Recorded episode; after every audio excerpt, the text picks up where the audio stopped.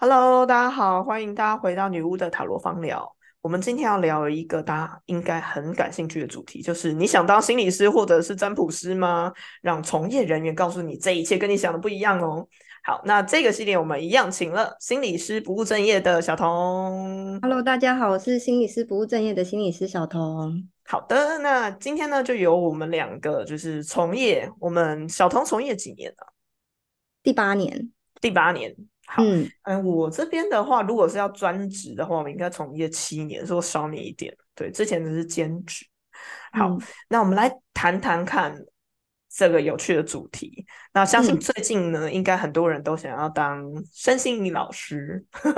我所以我们就想到这个主题。小童为什么会想要来谈这个主题？我我接的个案里面有一些是青少年，然后他们正处在一种哎什么大学要选科系啊，或者是不知道以后要做什么的一个阶段，生涯然后涯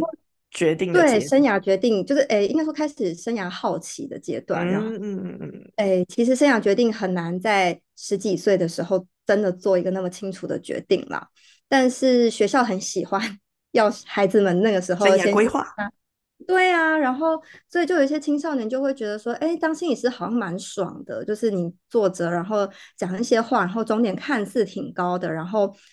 大部分来到你面前都会蛮感谢你的，然后你对这些嗯人都有一些影响力啊，等等，就是他们会觉得好像当心理师是一个很理想的工作状态，但当然我相信他们看到可能是一部分，然后也跟他们。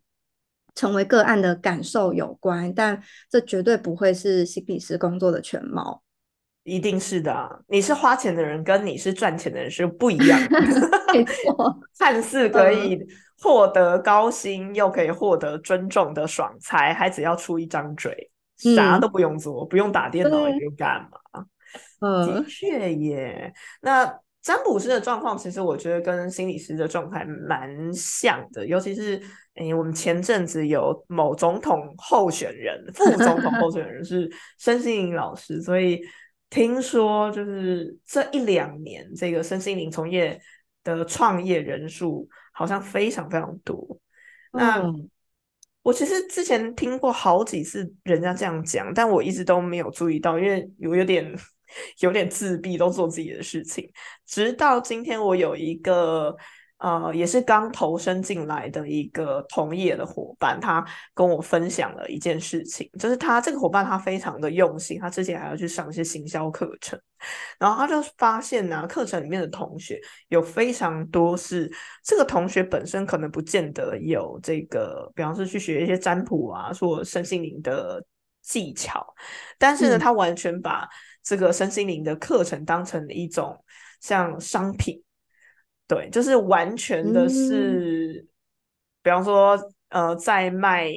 水果，或者是卖香水，或者是卖面包的这种概念，觉得它是一个奇货可居的商品，所以想要跳进来卖。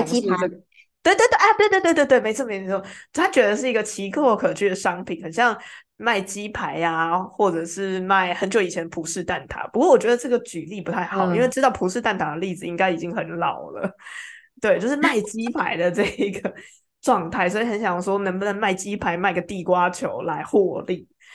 所以，我们今天就来以一嗯个从业七八年的这个从业者的角度来跟大家说，我们在从业的过程里面会发生什么样的事情，然后还有哪一些人适合或不适合。通常会挑进来做这两个行业的人，嗯可能有几种类型，但是哪一种人特别聚居的嗯很快，很快就会跳出去了。这个 应该会跟大家想象的差很多。好，那当初小对童为什么想要跳进来这个行业？哦，我其实就是因在讲别人之前要先讲自己。对对对，因为 Claudia 待会可能会谈到就是有几种类型嘛，然后其实我当初进来啊，完全就是一种我被服务过，然后我觉得很棒，然后我就就是想要继续这样。有憧憬，对，然后我我印象很深刻，那这样子就跟你刚刚讲嗯的那些青少年学生是一样的，一样的初衷哦我我觉得。有一点点不太一样的地方是，我没有觉得就是心里是很爽，但是哦，好，我觉得呃，应该说我我在我第一次知道心理师这个工作，是我看了二十四个比例，最近就是有变成那个很久之前的这个，就是它是非常久之前，然后那个时候我在国中吧，然后就是一个没朋友的人，所以我就看了很多这种小说，然后我才第一次知道，哦，原来世界上有这种职业啊，好酷哦！然后接着就是因为就真的没朋友，然后就开始有很多身心状况，所以就开始咨商，然后呢就觉得。哇，在这个这么不友善的世界里面，有人可以就是愿意好好听你说话，原来还还可以这样子对待另外一个人，我蛮被这样子的状态感动，所以我就觉得好，我也想要成为这样子的角色。然后其实我那个时候是也是跟我的个案们或者是学生们，就是那种青少年一知半解，然后就跨进来，嗯，然后太好了，你是一个好例子。要分享一下进来的感苦。进来之后真的觉得，哇靠，一切都是跟我想的不一样。然后，所以现在有很多青少年在问我这个问题的时候，我都会觉得你要不要想清楚一点？哎，但是你也吃，你也撑下来了，你没有跑走啊？对，对我我觉得我待会可以，也许怎么撑下来？这当中有一些转变啦。嗯，哎，对，我觉得这个转变需要跟大家分享一下，这还蛮重要的。嗯，对啊，嗯，好，那我先来大概讲一下好了。真的，我今天早上被我这个伙伴给震惊到，然后再加上最近我遇到了很多形形色色的同业，因为，呃，如果有听前几集或者是有在追踪我其他平台，会知道我开了一个新的共享空间，所以我会找很多伙伴，然后并且。呃，去这不算是就是面谈，就是接触了很多不同的同业这样子，然后我就发现呢，包括连我自己去做分类的话，我觉得会跑进来当占卜师或身心灵老师，可以分三种人，嗯，对，包括第一个是兴趣，就是呃，我是一个，比方说以我来讲的话，就是一个兴趣，我。从小就是对这些神秘学的事物啊、占卜啊、塔罗牌啊、占星是很感兴趣的。然后在之前在新闻业工作的时候，借去上这些课或者是买这些书来看，对我而言是一种很疗愈、很舒压，然后很开心的事情。但那个时候，其实我从来没有想过，我最后会成为专职的，就是全职的。詹姆斯，身心灵从业人员，然后还上，就是还授课这样。我其实真的没有想过，我甚至那当时还在是 push 我的同学说：“哎，你不错，你可以开工作室哦。”结果最后他们都没有开工作室，我开工作室 这种状态。好，兴趣，嗯。然后第二种人呢，就是我觉得跟小童刚刚讲的一样，想要，因为呃，我会讲一个比较负面的，就是久病成良医型。就是很喜欢被占卜，然后跑遍各大塔罗牌老师那里，最后干脆自己学。然后呢，学了或者是说，嗯呃，这是塔罗牌状况了。那如果是身心灵老师的话，可能是他上了很多身心灵课程，他遇到一些人生的瓶颈，然后他去接触了一些身心灵课程，觉得哎，自己有被帮助到，所以也觉得。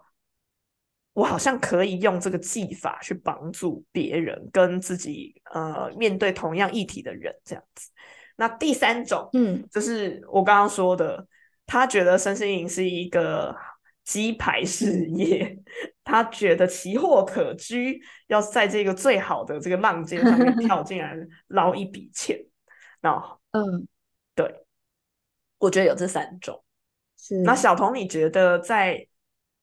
呃，你过去的经验里面来讲，会成为心理智商师的人，心理师的人，嗯，有哪些种类？我觉得跟你刚才分类的差不多啊。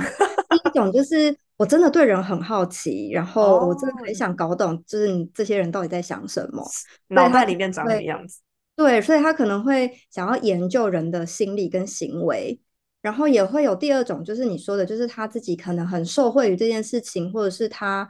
很想要疗愈自己，就自己可能有一些，他不一定受惠，但他很想要疗愈自己，然后他就会觉得，其实他踏进来是想要呃治疗好他自己吧。然后甚至有些人可能会有一些议题是，它是一种，我我自己会觉得那是一种逃避，因为好像我如果能够治疗好别人。就代表我也好了，就是我会有一种可能优越感或什么，就是我觉得这个对我来说这样不行吗？这样不行吗？呃，这样不适合。然后不适合，很容易这样我我相信一定转职。嗯应该说，我相信，我相信一定有人这么做，然后他也吸引到权威课题的个案，就是一个人嗯会需要成为专家，然后另外一个人很需要有一个专家可以追随。有一些人确实这个状态可以维生，可是我不觉得这个状态有真正的做到治疗，或者是呃，就长久来说，他一定会挫折远大于他的工作成就。嗯因为他这嗯，种状态，某种程度上就是把呃他的他在做的事情或他的价值放在别人身上，就他的个案有好起来，或个案有给好的回馈，才代表我是一个好的专业专业人员。呵，我觉得这个议题应该真的不止在心理师，可能其他的工作、服务性工作可能都嗯会有一点。嗯，那我，比较好奇的是，有人会因为觉得心理师很赚钱跳进去的吗？这个应该都是小朋友才会这么觉得的吧？呃，我觉得还是有这样子的人，尤尤其是我记得新闻 媒体大概几年前都会有一种文章是说啊，某某心理师，然后或者是呃哪些心理师，就是可能月月入至少八万、十万啊，或就是是一个呃热跳，热门新兴职业，就是大家想做的事情等等。但其实它是一个取样很偏，就是很极端的一种状态。那不并不代表就是心理师工作的常态。可是那那样子的文章出来，确实会吸引到一些人觉得，哎，这个工作好像呃收收入挺好的，然后就会想要呃为了赚钱而来。当然，这些人可能也会嗯。很快的就就发现事实不是这么一回事，然后就离开。既然是这样的话，好，那我们就要端正这个视听。所嗯，以，心理是有所谓的，比方说行情价嘛，一个小时的智商的价哦，码是多少钱？应该这样，应该这样说啦，就是如果以专任心理嗯。师的话，就是你嗯，是医院呐、然后社福机构啊，或者是县市政府啊、学校啊等等这样专任工作的话，我，哎，我我先说，就是我我其实是大概三年前、两三年前离开全职工作，然后我就是自己接案，所以我我的 data 可能是就是这这两三年间可能有一点误差哈。嗯。那呃，我知道的大概是四万到五万之间，嗯然后可能如果这个单位，对对对，就是月薪，嗯嗯，好，好，然后所以如果这个机构可能可以有到五万多啊，也许就是在我们的这个行业里面来说，就会是哎蛮不错的待遇。好，所以其实有一点这个资历吗？还是说资深？对呃，可能资深会有影响，然后也有一些是那个单位比这个较赚钱。对呃这个单位他支不支支持这件事情，哦因为通常如果像那种咨商所啊、治疗所，他们通常都不是拿月薪，那里面的心理师通常就是论件计酬，嗯就是嗯，呃这个月的个案有多少，然后底薪吗？抽成。呃，有分两种，一种是如嗯果这间就是你开的，你可能有底薪，就是但是嗯，你有底薪的前提是你你要负担很多行政的业务。什么叫做这间是你开的，你就有底薪，但是他是老板嘛不能算底薪吧？可是有有些治疗所，他可能不是一个人开的啊，它可能哦，就是是大概三。四个，就是专业人员，就是大家合资开了这个地方，然后所以你们这三四个人，你们就得去摊掉一些行政的业务嘛。嗯如果你哼，没有请行政的人的话，所以这些嗯人他们可能有个底薪，那个是作为行政人员的，就是运作的费用。然后接个案这件事情就是抽成，那抽成的行情就是嗯有一个 range，但是我觉得跟你在的地点落差会蛮大的，像台台北、新竹或者南部，可能就是会抽抽的部分就差蛮多的。我想台北可能应该会抽比较多。呃，可是台北不不一定，但是台台北普遍的钟点费也比较高啊。嗯，这可以理解啊，因为你要营运那个地方的房租什么，真的就对啊对啊。所以比如说像像据我所知，就是如果以一个刚毕业的呃心理师，他如果自己在外面就是可能诊所或治疗所这种地方接案的话，呃，以新竹的行情可能大概是一千六左右，可是台北也许就会是两千到两千五。对，然后南部的话可能便宜一点，已经有很多人要那个了，觉得果然很高。对，那那那台北就是如果比较有资历的心理师，可能就是三千、四千都是很常见的，就是价嘛。嗯，我知道，而且他会告诉你，比方说一次可能要去个好几次，是需要见一段时间。确实，因为。因为大部分就是心理治疗，它并不是来希望你 feel better，就是来让你的感觉变好。他是希望你真的 get better，就是你真的可以人生有一些不同。嗯，所以这绝对不会是就是呃。聊一个小时的天，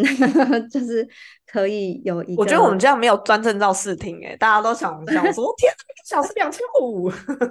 哦，这但是这个是诊所或者是机构拿走的，心理师不会拿这么多。对，通常因为经营会被抽成到几成啊？我我听过五成的啊。哦，有有有，的确有。对啊，那跟占卜师差不多。对，然后也确实。多年 前有个朋友，他是精算师，然后他就真的去算过营运一间治疗所，他可能需要的各方面的成本，他大概最少最少要抽三成，这间治疗所才能营营运下去。可以理解，可以理解。对，所以抽三成四成是合合心来着。呃，也不是，就是它是一个呃，基本对，就是一个。合理的就是抽成的比例啦，对啊，我懂，真的是很懂。不过讲了占卜心理师的话，那我们大概来讲占卜师好了。我觉得以占卜师的现状来说啊，心理师是不是其实大部分还是要见到本人，你一对一时上有会有线上智商，也也有啊，有现在有网远距，不过远距这件事情，一呃，其实远距这件事情在台湾其实是从那个 COVID nineteen 开始哦。才通过这个远距的办法，然后这远距的办法其实，呃，不不太像说占卜师，你可能在你家里也可以做远距，甚至你不用见到人。可是心理师的远距不太能只听到声音，嗯，就是必须要视讯，对，然后甚至比较理想的远距，可能甚至是你可能出品的时候是要看到本人的，嗯嗯嗯，然后之后才是就是。或者是你在治疗历程里面有几次你没办法到现场，然后改成用远距这样。嗯，这点的话，占卜师其实就会有隐秘很多，因为占卜师 其实职业的主要导向还是在预测东西，所以他就算不看到你的人，他只要能够有他的牌或他的占卜道具，告诉你结果。那这个工作就算是成立。那回到刚刚说到抽成的部分，原嗯，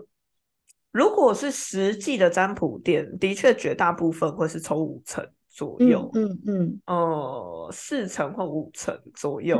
然后网络上的话，其实差异性就会比较大，有些会抽三成，有些人抽四成。网络，嗯，对。但是呃，占卜师的确很早很早就有网络。呃，就是占卜状况，或者是甚至是笔谈啊，或者是电话语音。因为在过去没有网络的年代，你如果不要见到这个占卜师的话，有蛮多是打电话，的确也有。哦，所以这个就会跟心理师还蛮不同的。对啊，那我觉得有一部分是那个心理师，毕竟算是医事人员，所以我们需要蛮。确定来的人真的是申请的那个各种身心状况，就是因为你说电话或者是线上，有时候，呃，第第一个是我觉得占卜师你收到你你的判断的依据其实是他的那些资料，嗯，可是心理师判断的东西其实这个人的状态，对对，所以我没有看到这个人很难，就是有所判断，然后再来是我们蛮需要。确认，就是你挂这个人的号来的人到底是不是这个人？嗯嗯嗯，他是需要。我们甚至有的时候，呃，看到人，有些占卜师反而还会被这个个案所影响，所以有很多占卜师是是属于那种你不需要跟我讲太多，我觉得我这样子比较客观，预测是那个未来这样子。我们刚刚其实有提到说，跳进这个行业有三种人，那大家应该很关心有哪一些人是特别容易很快的就挂掉，嗯，很容很快就居居的转到别的行业去。嗯嗯嗯。小芳觉得是你的，如果你要排个顺序的话，你觉得哪一种是最容易支撑不下去？嗯，我觉得第二种跟第三种都蛮。难支撑下去。你说觉得想要助人跟想赚钱 的人，对对对，应该说我们的行业里面，其实呃，大家都会聊一个东西，就是大概每三年或五年会是一个坎。嗯，那个坎就是如果你职业第三年，你会遇到一个瓶颈，就是你可能会有很多的。挫折，工作上的挫折，然后这会考验你到底还要不要继续做这一行。然后你什么样的挫折？这个人总是跟你治不好，最后自杀的，或者是 有可能，有可能就是一个个案的状态真的是百百种。嗯，然后呃，有有很多时候其实你没有办法，而且个案一个礼拜才见你一次。嗯，然后他呃那一次可能就是一个小时，甚至不到，所以。你没有办法掌握他其他时候，就算他在你面前就是痛哭流涕，一个小时要两千五哎，不能见那么多次，没钱。就是就就算他在你面前，就是你会觉得他充满改变的动力，可是你不知道他回去之后他的环境是什么样子，然后他可能会有压力是什么，所以他的改变通常不是绝对不是速效，就是他可能是一个经验的累积，他连。就是能够顺利改变都需要练习，然后所以在这个过程中，有时候是个案没有耐心，有时候是心理师没有耐心，有时候是心理师也会没耐心吗？不允许，就是如果他其实就是会讲到那个像第二种类型的人，他如果他成为心理师助人，不是对，不是他因为自己很喜欢，而是因为他想要获得成就，获得看见自己有影响力的话，他就会急。嗯，因为他发现一直没有办法影响这个案，或者是他一直没有成就感的回馈，个案都不好，这样。对，或者是嗯，对，就是就是这个过程中真的会有很多呃挫折，是呃，尤其像像我一开始其实做儿童，然后儿童其实你做儿童没有，你只做儿童没有用，你还要做家长，嗯哼，那就会变成就是你每个礼拜给儿童一个。可能相对好的正向经验，可是他回去那个原本的环境里面，那个负负向的人际循环还是一直继续的时候，那是抵不过的。因为另外那个时间对呀长，而且是习惯，那一个小时其实很难撼动什么。那有时候如果没有这样的心理准备，就是这是一个长期抗战的话，那真的会蛮容易耗竭的。所以恭喜你度过三年跟五年，是每三年跟每五年都每三年跟每五年，这个不就是人家一般来讲说 这个以餐饮店会倒掉的频率？嗯，对啊，就是活过第一年，再活过第三年，活过第六年，真的真的就是都会有一些坎，然后就让你重新核对这个真的是你要的吗？嗯，那第三种类型就是很干脆嘛，就是没赚到钱他就会。转行想走，所以在你认识的人里面就有因为这两种原因而最后转行不干的。呃，我有遇过，就是可能他家里是有，就是家族产业啦，然后他是可能来觉得哎很喜欢，然后好像很有趣来，然后做了一两年，然后发现赚不到钱，然后家里需要有人接班，他就撤。很棒了！我好像我老公前公司的。二代也是重型，哎，真的很少。对，他应该是在医院上班了。他说每个个案健保给付之后只能收到五十元的这种状况。没错，没错。但这样的人其实比较少啦，就是因为钱而来的比较少，可能就是对。我觉得在心理师真的很少人会因为要赚到钱去做个工作，相相对少啦。因为相对少，其实有蛮多网红心理师会开始端正，是听说就是心理师没办法只靠心理师赚大钱。对啊，没办法，就是你可以，你有可能赚到比一般上班族稍微优渥一点。但是所谓的大钱真的是比较没办法，要能够赚到比一般上班族多一点，可能全职工作是没办法的。原来如此，对，就是你必须出来自己接案，然后就靠就是，但自己出来接案，就是那个每个人的落差就很大。对对对对，我懂。嗯，哎，那占卜师呢？身心灵产业哈。因为刚刚 不是说身心灵产业很多人要跳进来做吗？那就我的观察，哪一些人容易聚聚？这个跟心理师有点不同。嗯，但是有志一同的，我觉得那一种把自己定位成助人工作者，要救个案的那种类型，阵亡的都 很快。但第二种是兴趣性。嗯，我意外的觉得，想要赚钱的人好像都可以稍微撑得更久一点。嗯。为什么？其实这个我也蛮困惑的。像我自己是属于兴趣类型，然后我有一直撑下来，所以我曾经都觉得你只要是真心喜欢这件事情就可以撑下来。但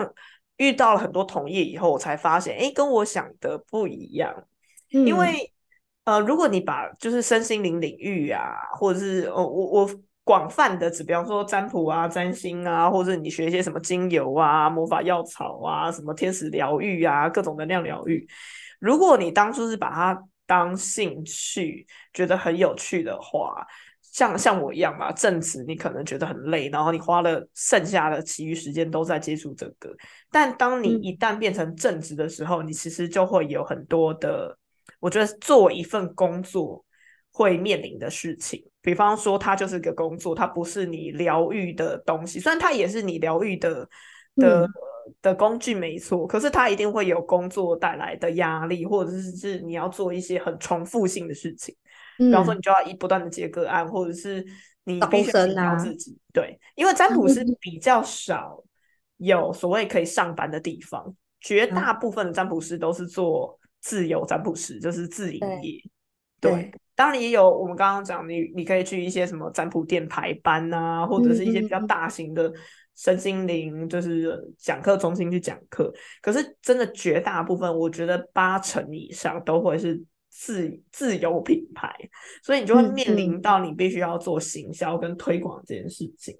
那这就会是一份工作，所以就会有一个撞墙期。当你没有办法度过这个撞墙期的时候。你会发现，那你还不如去找一份普通市场的工作算了。那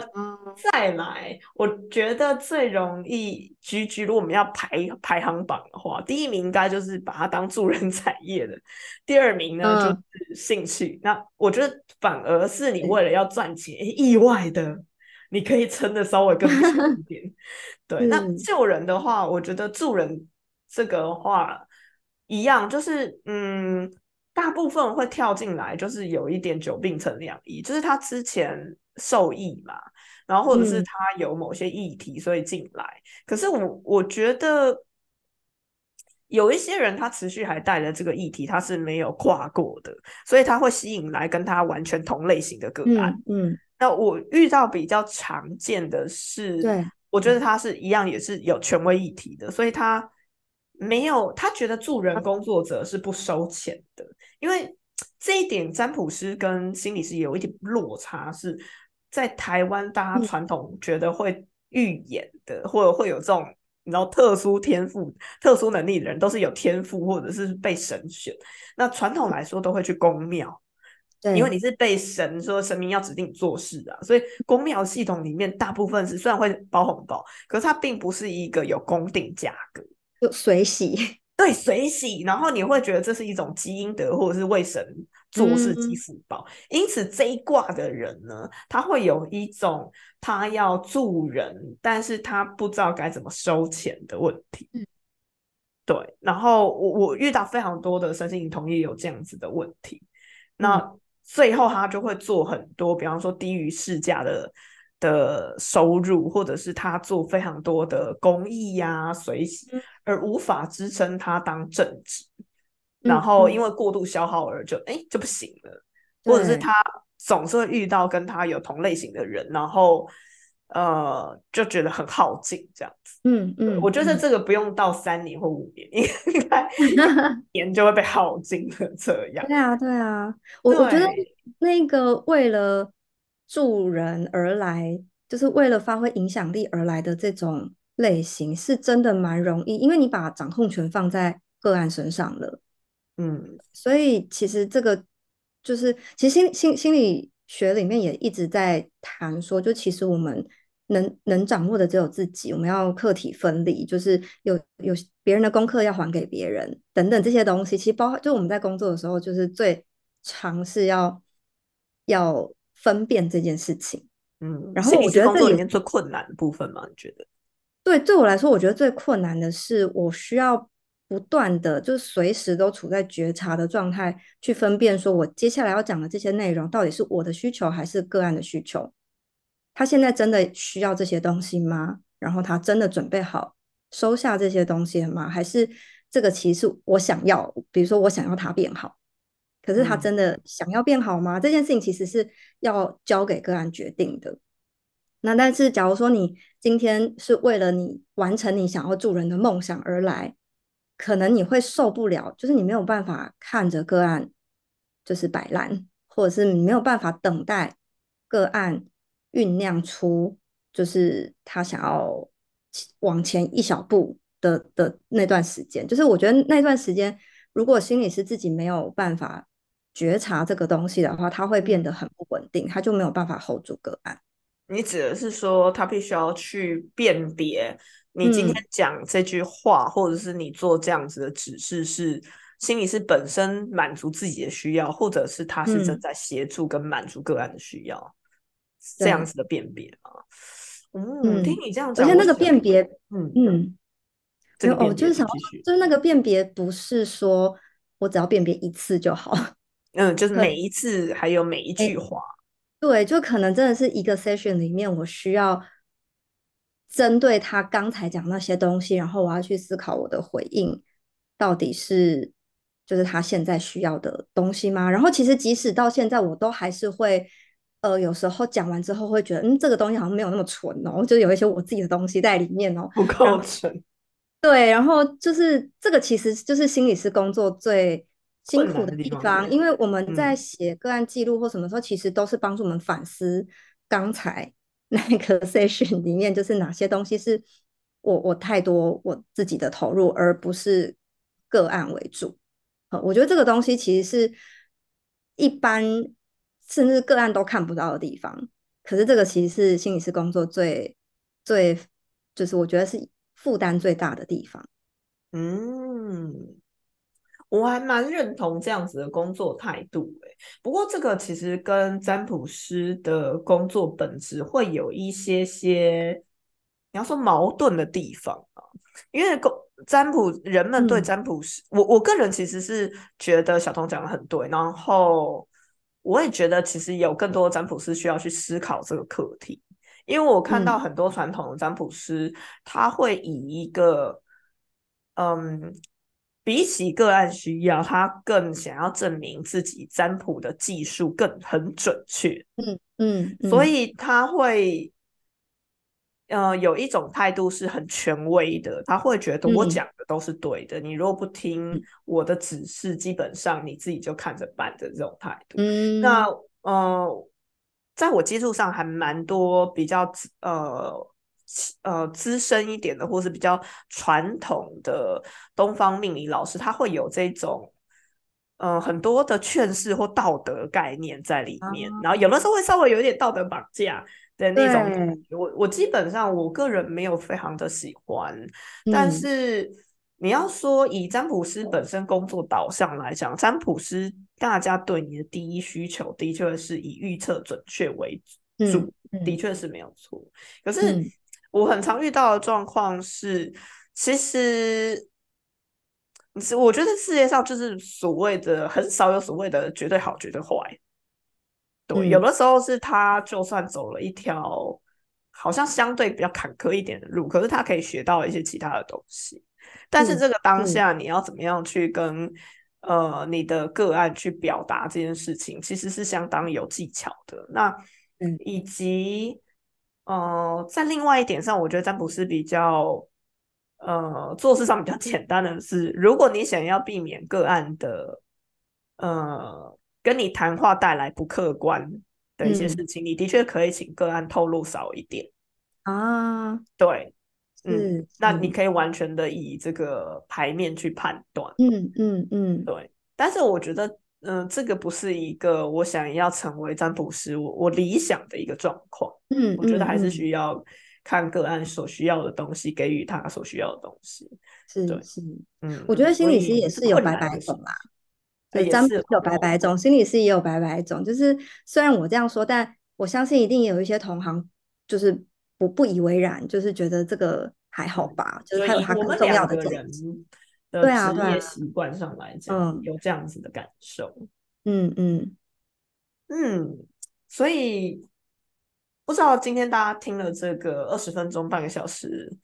的对谈，你有没有对于占卜师的工作内容，或者是对心理师的工作内容有些改观呢？或者是跟你想象的有些差异呢？还是说你自己也正面临的这些议题？那如果想要做讨论的话呢，欢迎到我的粉砖，或者是小童的粉砖，心理师不务正业，可以聊聊你们的想法。对啊，嗯，因为我知道很多人都很想要当呃身心灵从业人员，或者是心理师，那。希望我们可以给大家一些协助。那今天就到这里喽，可以大家拜拜。